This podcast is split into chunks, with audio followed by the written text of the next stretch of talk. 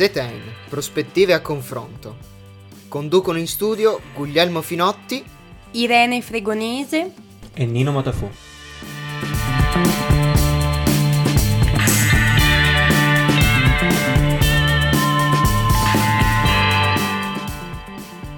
Buonasera radioascoltatori, benvenuti a una nuova fiammante puntata di Zetein Prospettive a Confronto. Qui è il vostro Guglielmo Finotti che vi parla. Benvenuti, insieme a me ci sono i nostri due soliti co-conduttori, Irene Fregonese e Antonino Matafù e Nino Matafù. Buonasera ragazzi. Buonasera Guglielmo e buonasera ai nostri radioascoltatori. Mi sono offeso per l'Antonino.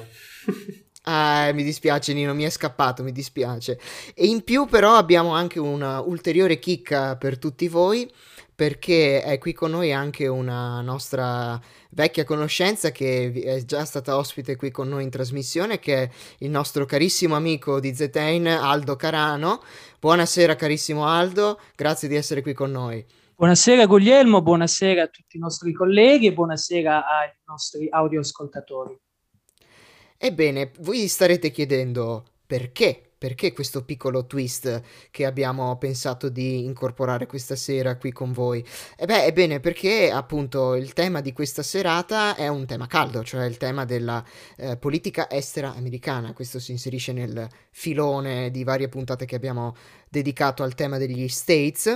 E quindi, visto che ormai l'amministrazione Biden è bella che è insediata, dopo qualche piccolo, come dire, incidente di percorso, una specie di semigolpe, diciamo, ecco, abbiamo appunto l'amministrazione Biden che è nel pieno delle sue attività e volevamo appunto sapere che cosa ci aspetta. E che cosa ci aspetta è la domanda che ti faccio, caro Aldo, perché siamo tutti curiosi di sapere che cosa ci aspetterà questa ricca puntata.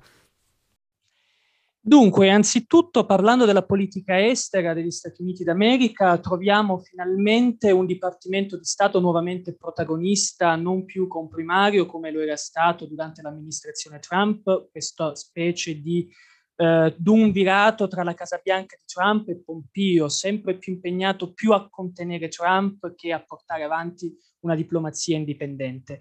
Troviamo almeno nelle parole, nelle intenzioni del nuovo presidente invece l'idea di diplomacy first, con Biden sempre più occupato con la politica interna, si pensi al pacchetto di stimolo per il Covid o a ricostruire la cultura politica del paese. Il nuovo segretario di Stato americano Blinken si è lanciato di una serie di incontri multilaterali, un'altra parola chiave di questa nuova amministrazione, nei confronti della Cina, nei confronti dell'Unione Europea, oggi il Consiglio Europeo a cui ha partecipato anche Biden, ma soprattutto nel Medio Oriente. C'è l'idea, quantomeno espressa in campagna elettorale, di riprendere i colloqui con l'Iran. Naturalmente i margini sono particolarmente stretti, l'Iran è sempre stato un attore estremamente antagonista dalla caduta dello Shah del 1979 nei confronti degli Stati Uniti d'America, indipendentemente dall'approccio muscolare che aveva avuto l'amministrazione Trump nei suoi confronti. L'ultimo, per esempio, episodio è stato l'assassinio del generale dei Quds, del generale Pasdaran Soleimani, assassinato all'inizio del 2020 da un attacco mirato da parte del governo degli Stati Uniti. I margini sono stretti, Blinken vorrebbe nominare un inviato speciale, ma nel contempo la Casa Bianca si muove su un doppio binario che alterna quindi diplomazia, strumenti multilaterali, negoziati con un approccio muscolare, tipico dell'amministrazione Trump, quindi in continuità con la precedente amministrazione repubblicana, ma anche in presa diretta con l'amministrazione Obama, con i suoi targeted killings. Per esempio c'è stato nel mese scorso il primo attacco ai droni da parte di Biden al confine tra la Siria e l'Iraq, proprio contro le milizie sciite supportate dall'Iran, parte di quella estensione di politica di potenza e di influenza dell'Iran verso il Mediterraneo orientale, quindi attraverso l'Iraq e la Siria. E quindi questo è un messaggio. Sostanzialmente l'amministrazione Biden cerca di alternare diplomazia a pressione. Non più massima pressione, dunque non dobbiamo aspettarci nuove partite, una nuova serie di sanzioni da parte della Casa Bianca, come erano state introdotte durante l'era Trump contro Teheran. Ma certamente, pur di spingere l'Iran verso un approccio negoziato, gli americani cercheranno anche di utilizzare strumenti di pressione. Il problema potrebbe essere che l'attacco ai droni, per quanto chirurgico, indolore e sicuro che non comporta perdite umane, certamente il rischio è che potrebbe essere impiegato un po' troppo e quindi potrebbe alimentare crisi ben più di un bombardamento convenzionale. Beh, molto interessante direi, ma come ogni nostra puntata, diciamo, abbiamo non solo il tuo carissimo intervento Aldo, che ha anche collaborato con noi alla redazione delle domande che faremo ai nostri ospiti, ma appunto ci sono degli ospiti, ragazzi, vero? E questo lo chiedo a voi, Nino, Irene, coraggio, non lasciatemi tutto solo. Certo, allora io annuncio il primo ospite, che è un nome abbastanza noto nel mondo della divulgazione, dei podcast, ma anche dell'editoria, ed è Francesco Costa, vice direttore del Post, nonché, probabilmente lo sapete perché appunto è un nome abbastanza noto, lui tiene anche questo podcast e questo blog che si chiama Da Costa a Costa, in cui tratta della politica americana con un lessico molto divulgativo e molto, molto apprezzabile. Con lui appunto ci siamo concentrati su le recenti scelte di politica estera dell'amministrazione Biden e più in generale abbiamo parlato dei rapporti tra Stati Uniti e Cina, ma anche di rapporti. Abbiamo fatto una sorta di ripresa, una delle prime puntate di questa stagione, parlando dei rapporti con la Russia e del gasdotto Nord Stream 2. E sì, insomma, il primo è lui. E poi chi abbiamo? Abbiamo avuto Nino? E poi abbiamo il professore proveniente appunto dall'Università di Trento, Pejman Abdolmohammadi, spero di averlo pronunciato correttamente, che si occupa di Medio Oriente, per cui andremo ad approfondire il tema dei rapporti tra Stati Uniti e Iran e della zona medio orientale, considerando anche gli Emirati Arabi Uniti. Insomma, direi una puntata molto ricca, ma come nostro uso e costume, Prima di iniziare a entrare nel vivo della trasmissione c'è il nostro piccolo stacco musicale, immagino, vero Nino? Sì, andiamo con Childish Gambino, con Redbone. Questa radio fa parte del circuito Raduni, l'associazione italiana degli operatori e dei media universitari. Scopri le radio universitarie italiane su raduni.org e seguici sul social network.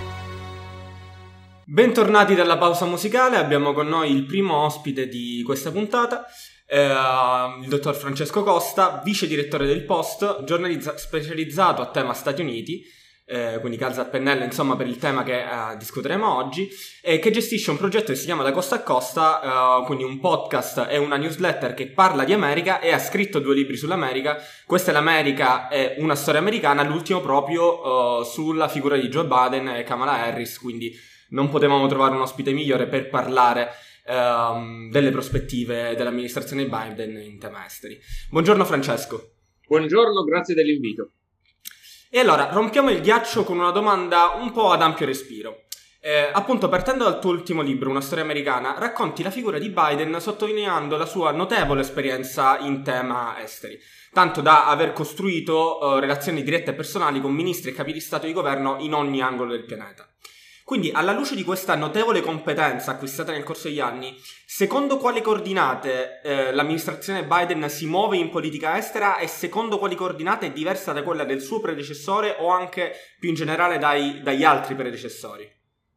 Dunque, innanzitutto dobbiamo tenere conto di 2 cose, secondo me. La prima è che la politica estera di un paese come gli Stati Uniti, quindi un paese che è una superpotenza globale, che ha interessi e rapporti importanti in ogni angolo del mondo, dipendono molto da delle condizioni di fatto, prima ancora che dall'approccio di questo o quel presidente, cioè con quali paesi si hanno delle relazioni commerciali che si vogliono amplificare, dove ci sono delle ragioni di tensione, quali sono gli interessi sul piano energetico, sul piano commerciale, e quelle cose lì sono delle condizioni di fatto, cambiano nel tempo, cambiano anche per il ruolo delle persone, ma ecco, i presidenti arrivano e trovano un contesto che non si sono scelti.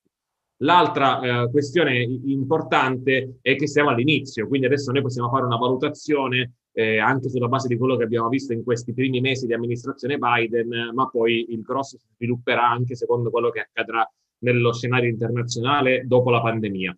Detto questo, Biden è molto esperto in politica estera, come ricordavi, ha un approccio e una filosofia molto legata alle alleanze, e quindi lui ha detto l'America è tornata al tavolo delle alleanze internazionali, l'America non dovrebbe più trattare male gli alleati, per esempio, come ha fatto a lungo con Trump, sia nei confronti dell'Europa, ma sia nei confronti, per esempio, dei paesi dell'Indo-Pacifico, storici alleati statunitensi, Corea del Sud, Giappone. Quindi un'America più impegnata a stringere rapporti, a tessere relazioni attorno a tutti i temi principali nell'agenda globale, innanzitutto naturalmente il clima, ma penso anche al commercio, al disarmo, alle situazioni poi che riguardano tutte le politiche per arginare la Cina. Quanto alle differenze tra Biden e Obama, il suo predecessore del Partito Democratico, e tra Biden e Trump, il suo predecessore alla Casa Bianca, vedremo rispetto a Trump sicuramente un rilancio della diplomazia internazionale, come dicevo.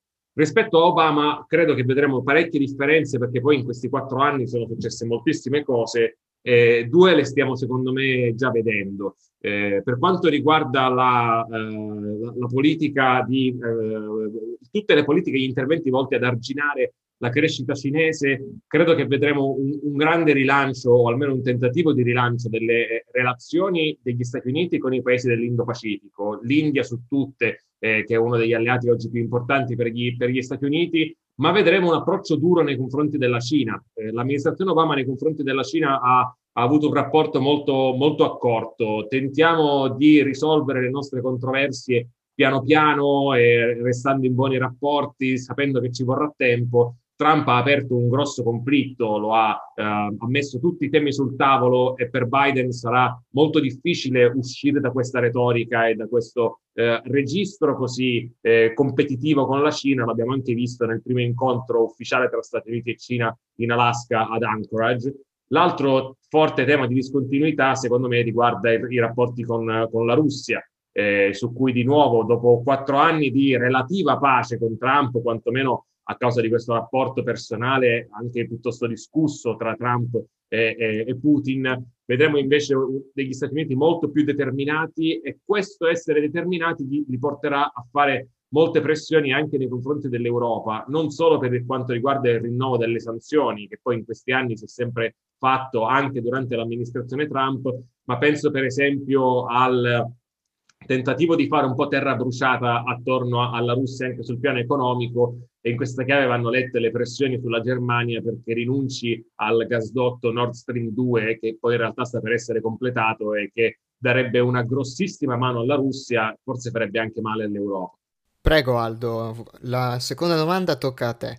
Grazie Guglielmo, anzitutto ringrazio il dottor Costa di essere qui con noi. La mia domanda riguarda il nuovo corso lanciato da Biden per il Medio Oriente in questi ultimi mesi, in particolare verso uno dei principali partner regionali, cioè l'Arabia Saudita, che ha ricevuto alcuni segnali importanti dalla Casa Bianca in quest'ultimo periodo. Anzitutto ricordo la nomina di un inviato speciale per il conflitto in Yemen, che almeno in teoria è un passo verso una soluzione più diplomatica anche da parte degli Stati Uniti per il conflitto yemenita. In secondo luogo, è collegato a questo, vi è lo stop temporaneo per la vendita degli armamenti verso l'Arabia Saudita, di cui invece Trump era stato un campione sin dal 2017. E infine la declassificazione del rapporto di intelligence sull'omicidio Khashoggi, ricordiamo il dissidente saudita assassinato, e la declassificazione di questo rapporto continua a gettare ombre sull'uomo forte di Riyadh, il principe bin Salman. Alla luce di un cambio così rapido, lei ritiene che possa essere permanente, potendo avere un ruolo nella normalizzazione delle relazioni con attori magari ostili all'Arabia Saudita, cioè l'Iran, oppure sia soltanto temporaneo, dal momento che comunque la monarchia saudita è stata ed è l'interlocutore principale degli Stati Uniti nel mondo arabo? Grazie. Dunque, io credo che i rapporti tra due paesi conoscano molte sfumature tra il vi lasciamo fare tutto quello che volete perché siamo amici e non ci metteremo mai in mezzo a qualsiasi cosa, e siamo rivali, siamo avversari e facciamo di tutto per metterci i bastoni tra le ruote. E credo che il rapporto tra Stati Uniti e Arabia Saudita si collocherà in mezzo quando Biden poi riuscirà a svilupparlo, se riuscirà a svilupparlo come crede. Perché da una parte l'Arabia Saudita è sicuramente, come dicevi giustamente, un partner insostituibile per gli Stati Uniti nell'area, se ne può discutere naturalmente, da un'alleanza stradiscussa, soprattutto poi dopo l'11 settembre, ma gli Stati Uniti non hanno moltissimi partner in quella zona, in ottica di intelligence, in ottica di antiterrorismo, in ottica di stabilizzazione di un'area molto instabile. Dall'altra parte questo rapporto gli Stati Uniti lo hanno avuto a lungo ed è stato un rapporto dentro il quale poi gli Stati Uniti hanno delle richieste all'Arabia Saudita e non accettano qualsiasi cosa l'Arabia Saudita faccia, cosa che non è accaduta con l'amministrazione Trump, che ha dato carta bianca al principe Mohammed bin Salman, che non ha di fatto aperto bocca davanti all'omicidio Khashoggi.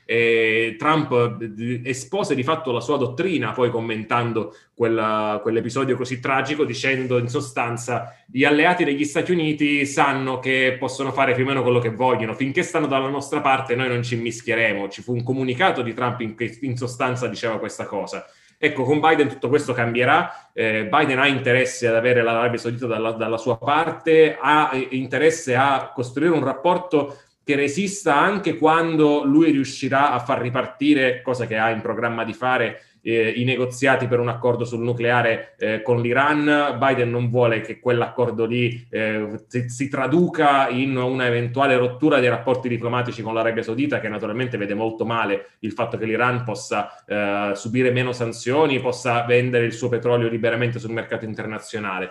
E quindi dobbiamo leggere in questa direzione queste mosse volte da parte di Biden a contenere l'Arabia Saudita, non solo quelle che citavi, ma anche un'altra che se vogliamo è anche più simbolica, però che ha del contenuto.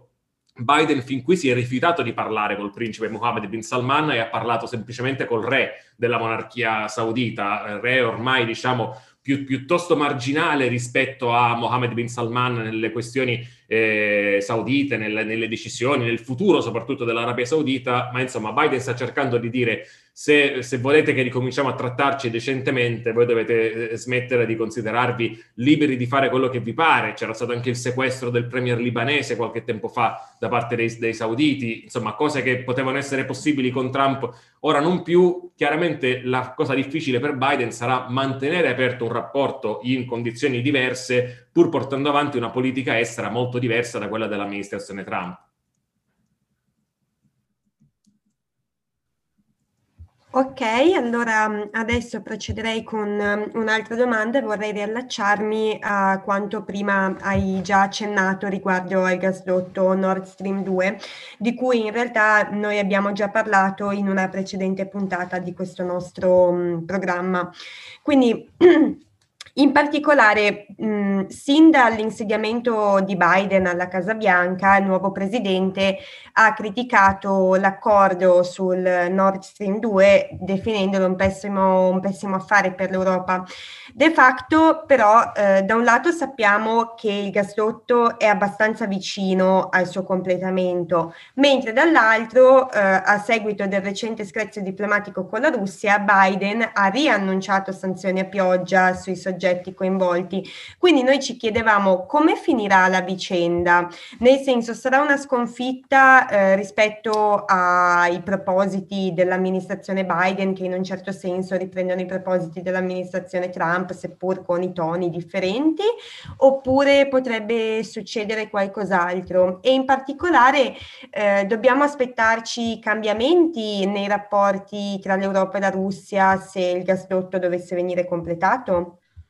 Allora, io penso che se il gasdotto dovesse venire completato, cosa che appunto, come ricordavi, è piuttosto vicina, i rapporti tra Europa e Russia sono sì destinati a cambiare, perché la Russia non ha un'economia particolarmente forte, ha un'economia molto fragile, non produce quasi nulla che al mondo interessi comprare, tranne la vodka, ma è poco altro, se non appunto che è ricchissima di risorse energetiche, e questo nuovo gasdotto renderebbe l'Europa ancora più dipendente dal gas russo. Diventerebbe complicato come succede da molti anni, rinnovare le sanzioni europee contro la Russia ogni anno. Questo potrebbe anche persino, ed è una cosa di cui si parla rispetto alla politica estera russa, in qualche modo rinnovare le ambizioni imperialiste della Russia rispetto all'Ucraina, per esempio. E un Putin in difficoltà come è sul fronte interno in questo momento potrebbe cercare di usare quella chiave per migliorare la sua posizione, e il gasdotto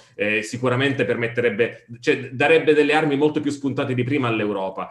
È chiaro che la finalizzazione di questo gasdotto sarebbe una pessima notizia per gli Stati Uniti, che poi già prima, ma con Biden soprattutto, vorrebbero che l'Europa facesse un po' più la voce grossa con la Russia. Io credo che però la principale parte sconfitta di questa storia sia proprio l'Europa, nel senso che questo non è un progetto europeo, è un progetto che è stato molto criticato dalle autorità europee, che nonostante questo non sono riuscite a fermare la Germania, che ha molto puntato su questa infrastruttura, pur poi avendo lei stessa con la Russia dei rapporti conflittuali. Pensiamo al fatto che quando l'oppositore Alexei Navalny è stato avvelenato, poi è stata la Germania a soccorrerlo e anche a esprimere la posizione più forte contro Putin. Il fatto che l'Europa non sia stata in grado di trovare un accordo diverso con la Germania, e quindi di avere un atteggiamento rispetto a questa infrastruttura e rispetto agli approvvigionamenti energetici più unitario, come si dovrebbe fare in un'organizzazione poi così piena di responsabilità come l'Unione Europea, e invece uno Stato nazionale, e che Stato nazionale si è andato abbastanza dritto per la sua strada, ci ricorda una volta di più, ed è una cosa che abbiamo visto in molti aspetti, dai vaccini e non solo in questi ultimi tempi, che l'Europa oggi continua a essere la somma di 27 governi, e quando si mettono d'accordo possono riuscire anche a fare delle cose significative. Penso al recovery plan, ma soprattutto in politica estera. La politica estera europea è ancora molto subalterna agli interessi dei singoli stati europei. Ebbene, allora adesso andiamo a un'ultima domanda prima di lasciarci, che si ricollega sempre a qualcosa a cui avevi menzionato quando abbiamo fatto questo piccolo sguardo generale, che è il meeting ad Anchorage tra gli Stati Uniti e la Cina, dove ci sono state diverse scintille, e quindi c'è stato un report dell'ISPI dove ha riportato quello che è successo, ha mostrato questi attriti abbastanza plateali con delle accuse incrociate, soprattutto sul fronte dei diritti umani.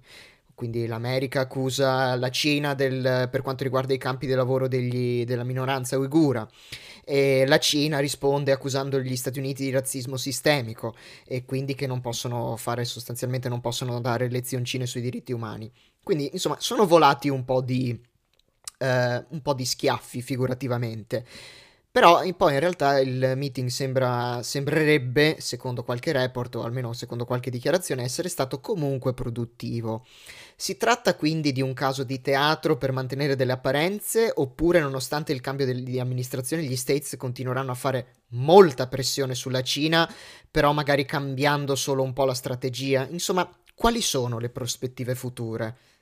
Dunque, bisogna secondo me partire dalla premessa che le relazioni tra Stati Uniti e Cina non sono mai state fredde e complicate come nel 2020. All'inizio dell'anno scorso, prima che il virus a Wuhan diventasse una pandemia, gli Stati Uniti e Cina firmarono un accordo preliminare per la risoluzione della guerra commerciale. Era un accordo soltanto preliminare, che lasciava fuori le cose più importanti, dalla proprietà intellettuale ai pannelli solari, però insomma lasciava pensare che entro la fine dell'anno, il sogno di Trump sarebbe stato prima delle elezioni, la guerra commerciale con la Cina potesse concludersi, e quindi poi Trump potesse avere anche questo risultato da vantare poi in campagna elettorale. Era il 14 gennaio, se non sbaglio, alla fine del mese si era già capito che il virus era una cosa seria, e da lì in poi non solo i negoziati tra Stati Uniti e Cina si sono interrotti, ma abbiamo visto la retorica e la propaganda nazionale di questi due paesi scagliarsi molto contro gli avversari. E entrambi i politici, entrambi i governi, in qualche modo avvantaggiarsi di questa retorica così combattiva. Non solo Trump per proteggersi anche dalle accuse rispetto alle sue responsabilità, parlato per tutto l'anno di virus cinese. Kung Flu, un altro soprannome, diciamo, terribile, usato da Trump, lo ha continuato a fare fino agli ultimi giorni. Dall'altra parte la Cina ha molto puntato sul grande cattivo americano, sulla propaganda nazionalista, per provare a rafforzare ancora di più la posizione di Xi Jinping in politica interna. Il fatto che ci sia un grande nemico ha molto rinsaldato l'opinione pubblica dalla parte del governo, e quindi credo che quello che abbiamo visto ad Anchorage sia in parte almeno una sorta di gioco delle parti per le proprie opinioni pubbliche nazionali.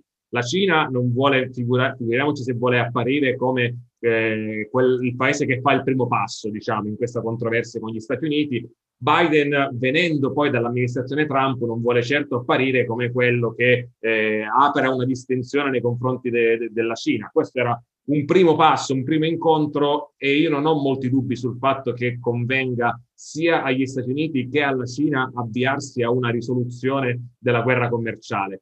La cosa interessante da capire sarà come avverrà questa risoluzione, e cioè se Stati Uniti e Cina troveranno un accordo per continuare a commerciare a condizioni diverse da oggi, che soddisfino entrambi, ma che comunque siano volte a rendere questi due paesi sempre più interdipendenti nel corso del tempo, e quindi a fondare anche le proprie relazioni diplomatiche sul fatto che non possono fare a meno l'uno dell'altro, oppure se si andrà verso il cosiddetto decoupling, e cioè Stati Uniti e Cina risolvono le loro controversie commerciali in modo da essere il più indipendenti possibile rispetto alle filiere produttive, rispetto alle catene di produzione del valore, al commercio internazionale.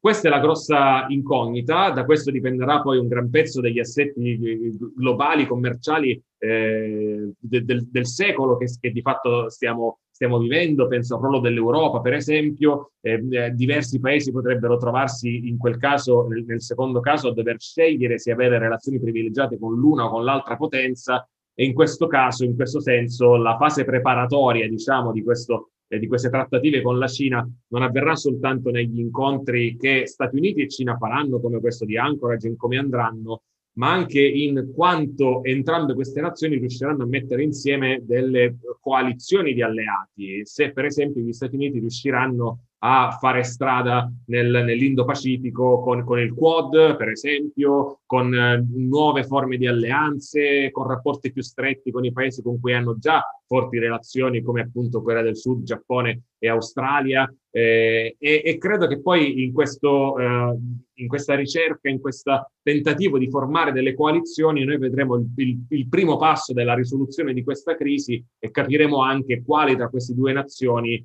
ha le maggiori possibilità di uscirne con un accordo favorevole.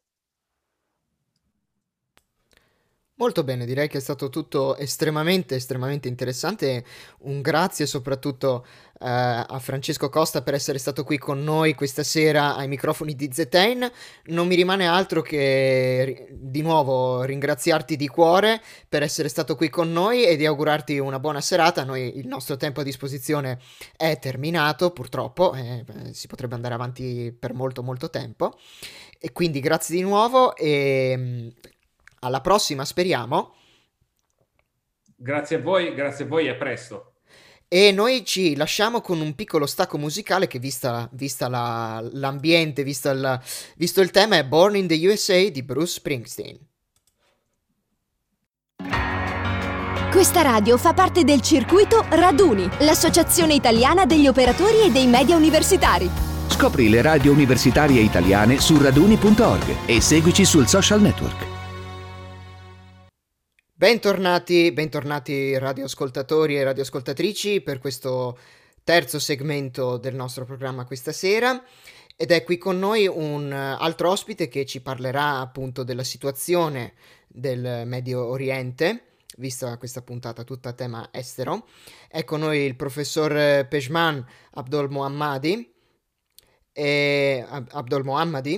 che è un Associate Research Fellow per l'ISPI, l'Istituto di Studi di Politica Internazionale, e ha collaborato anche con la London School of Economics, e è docente di Storia e Politica del Medio Oriente presso la Scuola di Studi Internazionali dell'Università degli Studi di Trento. E innanzitutto vorremmo tutti ringraziarla moltissimo di essere qui con noi questa sera, e anche le diamo un calorosissimo benvenuto ai microfoni di Zetein. Buonasera. Grazie mille, buonasera a voi e soprattutto grazie per l'iniziativa, per l'invito e rallegramenti per quello che fate. Bene, allora carissimo Aldo, vuoi iniziare tu con la tua prima domanda? Sì, perfetto, grazie Guglielmo. Anzitutto ringrazio il professore di essere qui con noi. La mia domanda verte sull'accordo sul nucleare iraniano e quali possono essere le speranze di una sua reintroduzione sostanzialmente fra Stati Uniti e Iran, dopo che gli Stati Uniti di Trump della precedente amministrazione si erano ritirati dall'accordo sul nucleare. E in secondo luogo gli Stati Uniti dovrebbero giocare il negoziato, qualora fosse possibile, in chiave bilaterale, cioè parlando esclusivamente con l'Iran, o coinvolgere nuovamente su un tavolo multilaterale anche i precedenti partner dell'accordo sul nucleare, quindi anche la Cina e la Russia. E se gli Stati Uniti, rinegoziando con Teheran, dovrebbero cercare anche di rassicurare il partner più ostile nei confronti di Teheran, cioè Israele. Grazie.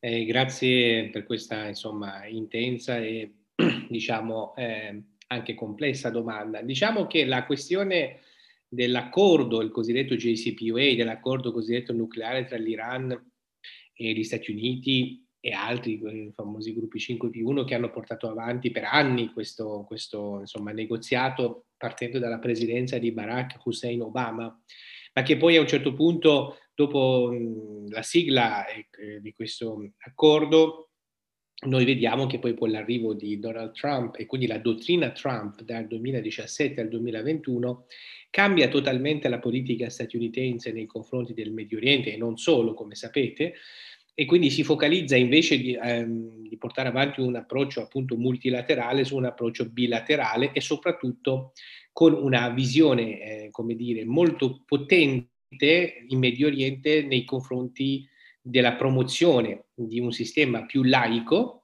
mentre con una attenzione e una ostilità, possiamo dire, verso un sistema più politico-islamico. Quindi sia la Repubblica Islamica, da un lato, che rappresenta un po' il leadership del mondo sciita in Medio Oriente, sia il Qatar, uno tra i paesi arabi del Golfo Persico, che invece rappresentava soprattutto la parte sunnita dal punto di vista anche economico, finanziando anche la fratellanza musulmana, sono stati presi di mira nei 4 anni dell'amministrazione Trump e all'interno di questo quadro chiaramente l'accordo nucleare è stato smantellato da Trump e poi soprattutto insieme a Pompeo, il ministro degli esteri degli Stati Uniti che arriva dopo, ma continua questa dottrina all'interno della dottrina Trump.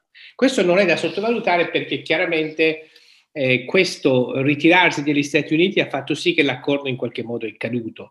È caduto perché? Perché gli europei che erano all'interno dell'accordo non hanno avuto comunque una spina dorsale diplomatica forte per mantenere la loro presenza nell'accordo con la Repubblica Islamica dell'Iran e quindi tantissimi rapporti commerciali e economici che dovevano aprirsi e c'erano state molte aspettative, come vi ricorderete, sono andate tutte in qualche modo all'interno del congelatore, quindi si è tutto fermato da una parte perché il Trump si è ritirato, ma dall'altro perché anche gli stati europei coinvolti, a partire dalla Germania, anche la Francia, però poi dopo è anche United Kingdom, quindi il Regno Unito, ma tutti gli altri, anche la stessa Italia, anche se non erano direttamente coinvolti, si sono fatti intimorire o comunque guidare dall'amministrazione Trump e non hanno avuto il coraggio di portare avanti l'accordo con la Repubblica Islamica dell'Iran.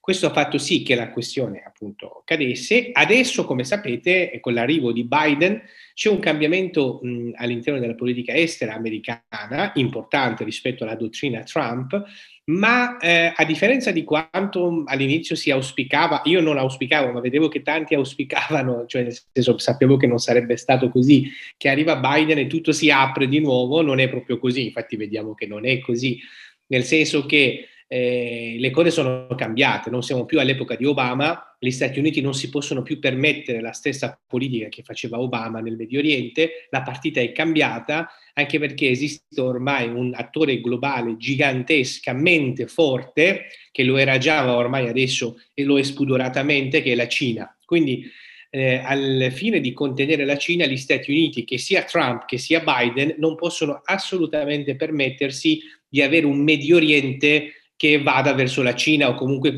rimanga filo cinese. E noi sappiamo che la Repubblica Islamica dell'Iran in questo momento, non diciamo che è una colonia cinese, ma sicuramente è tra quei regimi mediorientali molto vicini alla Cina o comunque sostenuti dalla Cina.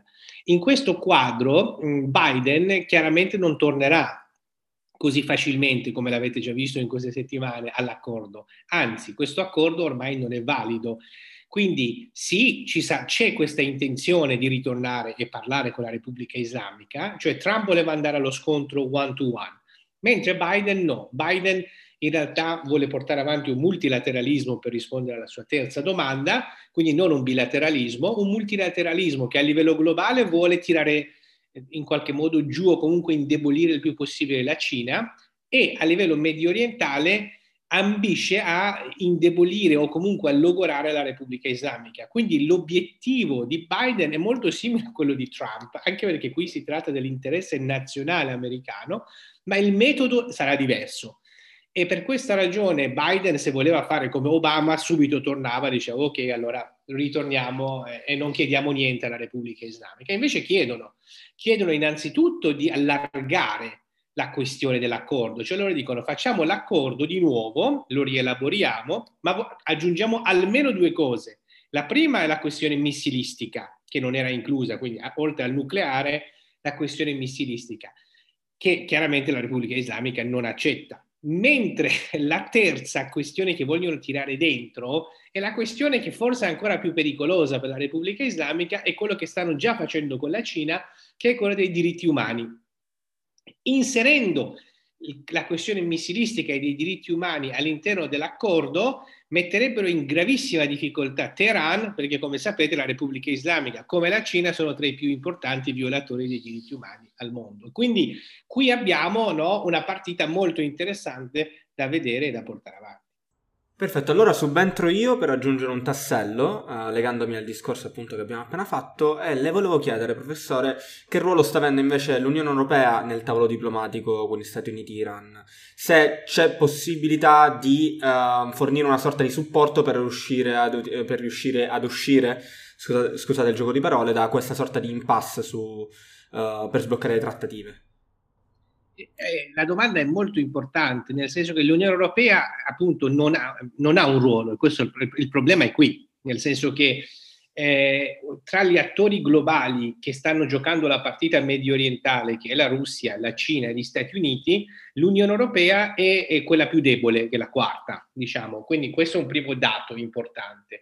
Sicuramente con la dottrina Biden e la partita cambierà, nel senso che Trump aveva deciso, la dottrina Trump aveva molto neutralizzato il ruolo dell'Unione Europea in Medio Oriente, e dobbiamo dire anche la verità che anche l'Unione Europea non è che si fosse molto mossa per acquisire molto ruolo. Per esempio abbiamo detto nel JCPOA, nell'accordo nucleare, l'Unione Europea ha avuto veramente una mancanza di potenza, cioè lì c'è stata una chiara manifestazione di debolezza strutturale nella politica estera e militare e commerciale nei confronti degli Stati Uniti. Oggi la partita, essendo multilaterale, io mi aspetto, e stiamo già vedendo i primi segnali, che l'Unione Europea tornerà a giocare un ruolo importante, probabilmente svolgerà un ruolo di affiancamento agli Stati Uniti nelle politiche medio orientali, e io penso che anche nella questione dell'accordo nuovo che si vorrà fare, l'Unione Europea cercherà di giocare un ruolo, e quindi questo sarà interessante vedere appunto come giocherà la partita. Però io vedo un'Unione Europea che dentro questa nuova, amministrazione americana può trovare degli spazi di recuperare il terreno perduto, ma diciamoci la verità che fino adesso abbiamo un'Unione Europea molto debole, anche perché, ahimè, il problema di non avere una politica estera comune è un grave problema. È un grave problema che non è che si risolve con avere questa persona che rappresenta la politica estera, che più di tanto non ha, i poteri a sua disposizione, e anche la questione militare. Quindi, non avendo una politica di difesa e estera comune, ci rendiamo conto che davanti agli Stati Uniti, la Cina e la Russia, che invece hanno tutte una politica estera compatta e una politica di difesa compatta, l'Unione Europea parte molto svantaggiata. Ma attenzione che però l'Unione Europea, e non solo nel suo complesso, anche alcuni stati, quali l'Italia, possono giocare un ruolo importante come ponte, perché alcuni paesi europei, tra cui l'Italia, soprattutto l'Italia, diciamo, per esempio la Francia e la Gran Bretagna non è più EU, però la Francia, per esempio, non ha questa potenzialità perché viene vista comunque dalla buona parte del mondo medio orientale e nordafricana associata all'ex colonialismo, comunque è una potenza che ha sempre utilizzato termini anche abbastanza aggressivi. Questo però l'Italia non ce l'ha, sebbene c'è una esperienza coloniale ma molto limitata anche geograficamente, quindi l'Italia sì che può giocare un ruolo di mediazione e di ponte per in qualche modo anche, come dire, riportare l'Europa in Medio Oriente. Quindi questo vedremo, ma io penso che con Biden abbiamo un'opportunità di un ritorno dell'Unione Europea in Medio Oriente e anche, attenzione, in chiave anti-Cina. Infatti stiamo già vedendo i primi effetti con le sanzioni che stanno succedendo. Adesso si sta creando uno schieramento EU-US contro Cina e probabilmente forse anche Russia. Quindi prepariamoci per 4 anni molto caldi. Ok, allora la ringrazio per la risposta e le faccio la domanda successiva. In realtà è un argomento di cui noi abbiamo più volte trattato nel corso della puntata, ossia ci spostiamo sulla questione Arabia Saudita e più volte abbiamo sottolineato come ora che è cambiato l'inquilino della Casa Bianca sembra stia cambiando anche l'atteggiamento degli Stati Uniti verso Riyadh.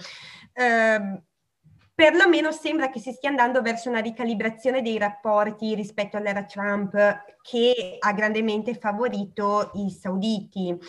Peraltro per i nostri radioascoltatori noi abbiamo un articolo molto interessante dell'Associated Press che linkeremo in descrizione come al solito. Quindi quello che noi ci chiediamo è: che effetti avrà tutto questo nella bilancia del potere in Medio Oriente?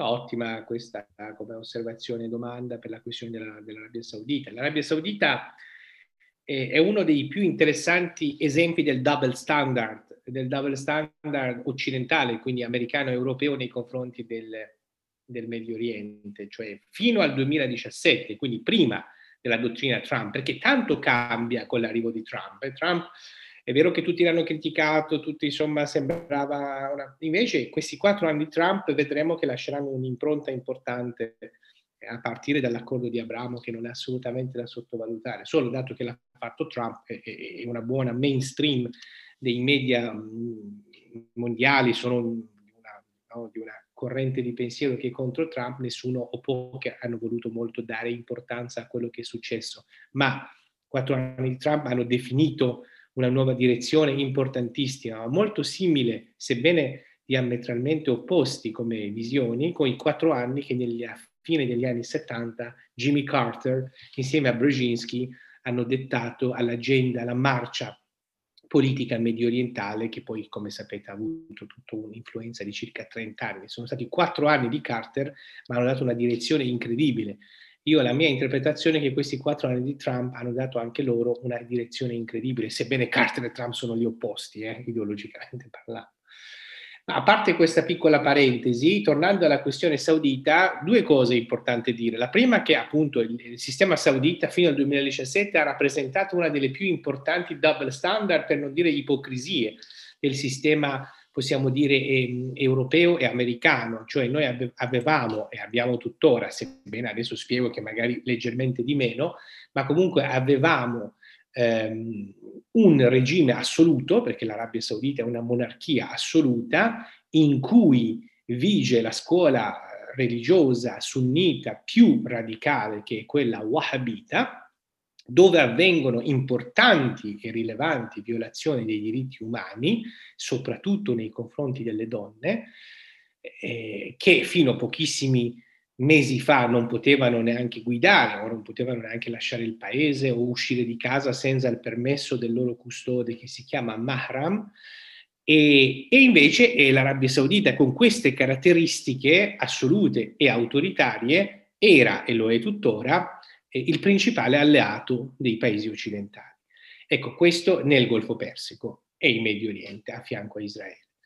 E questa è una cosa assolutamente importante e interessante, sia per gli studenti, sia per il pubblico, da avere in considerazione. Il double standard, bisogna stare attenti a non caderci sempre, perché se noi parliamo di diritti umani, noi parliamo di questo tipo di sensibilità, poi nella politica estera non possiamo essere, non dico si deve fare, però non possiamo essere così alleati di un sistema politico che viola così fortemente i diritti umani. Dal 2017 in poi la partita è un po' cambiata, nel senso che cosa succede? All'interno della dottrina Trump, dato che, come dicevo, c'era una direzione di promuovere il secolarismo o comunque promuovere una modernizzazione culturale del Medio Oriente in modo tale da diminuire l'effetto dell'Islam politico, che invece dopo la dottrina Carter era diventato di dominio, diciamo, medio orientale e sostenuto dagli americani e in parte dagli europei, mentre con Trump c'è una rottura di questo tipo di sostegno e uno degli alleati che si creerà sarà proprio, come lei giustamente diceva, l'Arabia Saudita. Perché? Perché l'Arabia, che chiaramente non è stata sempre saudita, diventa saudita perché nel 1925, dopo la prima guerra mondiale, una parte dell'impero ottomano viene preso in mano a questa famiglia Saud e da quel momento quella penisola arabica diventa Arabia Saudita, sebbene quella penisola arabica, come sappiamo, simbolicamente è fondamentale per l'Islam, perché è dove nasce l'Islam, Mecca, Medina, dove c'è Muhammad, tutta la famiglia, la tribù del profeta dell'Islam, e quindi ha una valenza simbolica importantissima. Trump riesce a fare un lavoro up-down, nel senso che riesce a cooptare questo principe ormai famoso come MBS, che è Mohammed bin Salman, lo coopta, quindi fa proprio una diplomazia bilaterale, si crea questo rapporto one-to-one, quello che Trump faceva e Pompeo facevano, e da quel punto in poi noi vediamo dal 2017 al 2021 questo principe, Crown Prince, innanzitutto neutralizza tutta l'elite vecchia dell'Arabia Saudita, come sapete questo famoso momento che li mette in un albergo, semi-imprigiona, usa anche metodi chiaramente, come i suoi predecessori, comunque repressivi, però tende a portare avanti una modernizzazione culturale. Infatti vediamo che a un certo punto, nel giro di poco tempo, dall'alto in basso arrivano riforme sognate nei decenni precedenti, come permesso alle donne di guidare, permesso alle donne di andare allo stadio, una serie di ammorbidimenti, no? All'interno del sistema, e aperture, attenzione, modernizzazione culturale e anche un po' sociale, non modernizzazione politica, perché la modernizzazione politica vuol dire pluralismo politico, vuol dire libertà di stampa, cose che invece non fa neanche MBS, perché metterebbero a rischio lui stesso, quindi lungi da essere un rinascimento sicuramente. Anzi, però cosa succede? Che questo atteggiamento fa sì che in questi 4 anni l'Arabia Saudita diventa un alleato ancora più importante. Lo era già all'epoca di Obama, anche se Obama aveva diminuito, bilanciando un po' il suo rapporto con l'Iran, con la Repubblica Islamica, mentre Trump chiude totalmente i suoi rapporti con la Repubblica Islamica, anzi sanziona la Repubblica Islamica e apre in modo ancora più forte all'Arabia Saudita e chiaramente Israele. È da lì che nasce l'accordo di Abramo, Israele, Emirates, Marocco, Arabia Saudita non è formalmente ma ufficiosamente, quindi si crea questo blocco nuovo. Ora lei mi diceva come parte finale Biden. Beh, chiaramente Biden andrà a colpire in parte questa apertura così forte verso l'Arabia Saudita, perché l'idea dell'amministrazione Biden, come dicevo, è quello di creare un multilateralismo bilanciato.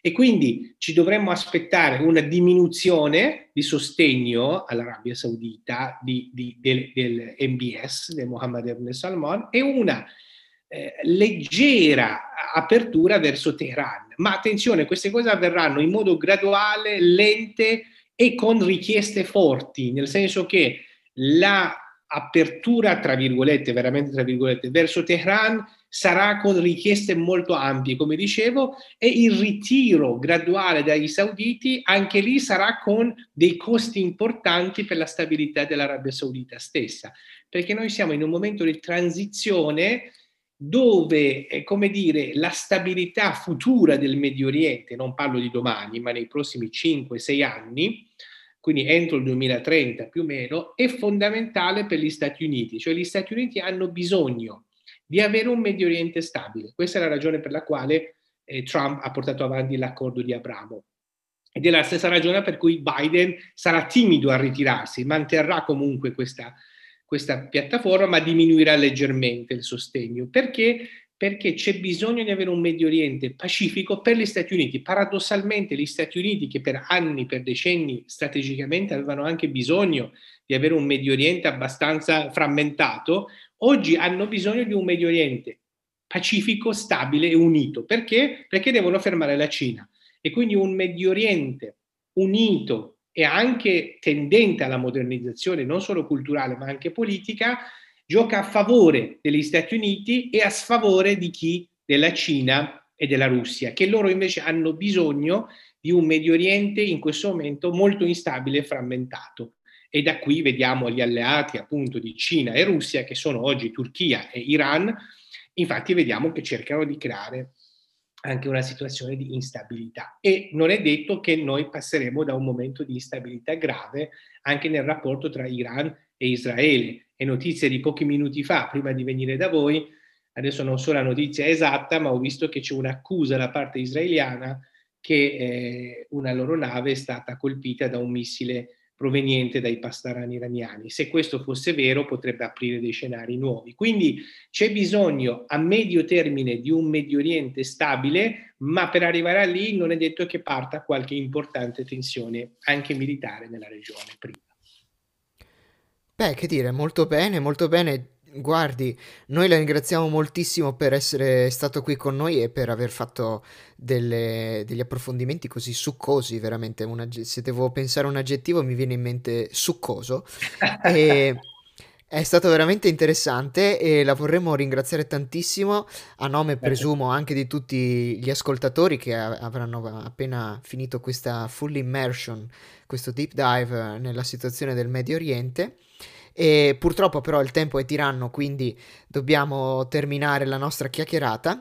Rinnovo di nuovo i miei ringraziamenti e presumo anche quelli dei miei co-conduttori qui insieme con me. E a questo punto io cederei la parola alla cara Irene per ulteriori considerazioni e per iniziare a salutarci. Ringraziamo il professore per essere stato così esaustivo nella sua risposta, per essere stato con noi così a lungo. Però a questo punto vorrei chiedere al nostro Aldo cosa ne pensa di questa questione così complessa e se ha ulteriori osservazioni da formulare. Anzitutto, porterei il focus sull'importanza dell'approccio strategico degli Stati Uniti sulla stabilità del Medio Oriente e soprattutto del Golfo come primo fondamentale elemento. Elemento che, indipendentemente da tutte le frizioni in materia di diritti umani, o di nuovo approccio della politica estera di Biden, sarà sempre una costante che potremmo definire geopolitica e geostrategica. In particolare questo ha permesso perfino agli Stati Uniti di Biden comunque di non andare troppo avanti, di non insistere troppo su una spinosissima questione, quella cioè dell'omicidio Khashoggi. Lo ricorderete, i nostri telespettatori lo ricorderanno, il dissidente politico saudita assassinato nell'ottobre del 2018 all'interno del consolato saudita ad Istanbul agli ordini di Mohammed bin Salman. Non sono più sospetti. Da quando si è insediato Biden, infatti, è stato desecretato un report dell'intelligence americana che possiamo condividere tra le nostre fonti per i nostri audiospettatori. Lo possono leggere perché può sembrare chissà quanto lungo, in realtà è lungo 3 pagine, in cui si identifica Mohammed bin Salman come il mandante dell'omicidio. Ebbene, nonostante tutto questo, però gli Stati Uniti sono legati all'Arabia Saudita principalmente da 70 anni, le relazioni tra i due governi sono iniziate nel 1932, quando la prima compagnia petrolifera americana, quella di Rockefeller, ottenne la prima concessione in Arabia Saudita, ma sono notevolmente incrementate dall'epoca dei petrodollari, quindi dal 75, dalle amministrazioni Ford e Carter. Quindi la stabilità regionale, l'importanza del commercio del petrolio, da cui comunque gli Stati Uniti ancora dipendono. Gli Stati Uniti sono produttori, i primi produttori di petrolio al mondo, 13 milioni, ma questa quota comunque ha bisogno di essere integrata di 10 milioni giornalieri sauditi. E poi soprattutto il contenimento dell'Iran. Siccome l'approccio, la distensione nei confronti dell'Iran non è neanche iniziato, ebbene, io ritengo che gli Stati Uniti dovranno tenersi buoni per lungo periodo ancora l'Arabia Saudita. L'Arabia Saudita potrà giocare un ruolo fondamentale anche negli accordi di Abramo, cioè nella promozione della distensione fra Israele e tutto il resto del mondo arabo, come ricordava il professor Abdolmohammadi. Per esempio, nella promozione di migliori relazioni tra gli Emirati Arabi Uniti e il Bahrain, e un giorno potrebbe far seguito perfino la stessa Arabia Saudita, che però andrà molto più cauta perché rappresenta un po' la umma di tutto il mondo islamico musulmano, a cui comunque i palestinesi guardano con fiducia. Quindi questioni spinose saranno la stabilità strategica del Medio Oriente, quanto Biden riuscirà a mettere in relazione realismo politico e diritti umani, e il delicato approccio di dare assicurazioni a Israele, quindi colpire comunque gli eccessi dell'Iran e nel contempo mantenere buone le relazioni con l'Arabia Saudita. Penso sia tutto, grazie a tutti. Insomma, un piatto molto ricco, diciamo. Avremo dei 4 anni, come diceva il professore, Abdolmohammadi, estremamente caldi. Ebbene, detto questo, non mi rimane altro che dare un saluto a tutti quanti e anche ringraziare moltissimo i nostri ospiti, Aldo Carano per essere stato qui con noi questa sera come co-conduttore aggiunto, grazie Aldo. Grazie a voi, è un onore. E anche un piccolo grazie a una persona che non avete sentito questa sera ma che ha aiutato alla preparazione anche della puntata e alla selezione degli ospiti, che è un altro nostro amico, un'altra nostra conoscenza e anche un'altra conoscenza tua, caro Aldo, che è il nostro carissimo Marco Vento. Grazie anche a lui per aver dato qualche piccola mano dall'esterno. E detto questo, non mi rimane altro che darvi un caloroso arrivederci alla prossima bisettimana, quindi tra i prossimi 15 giorni, con la nuova puntata di Zetein. Da Guglielmo Finotti, Irene Fregonese, sì, e basta. Nino Matafù. È tutto anche per questa volta.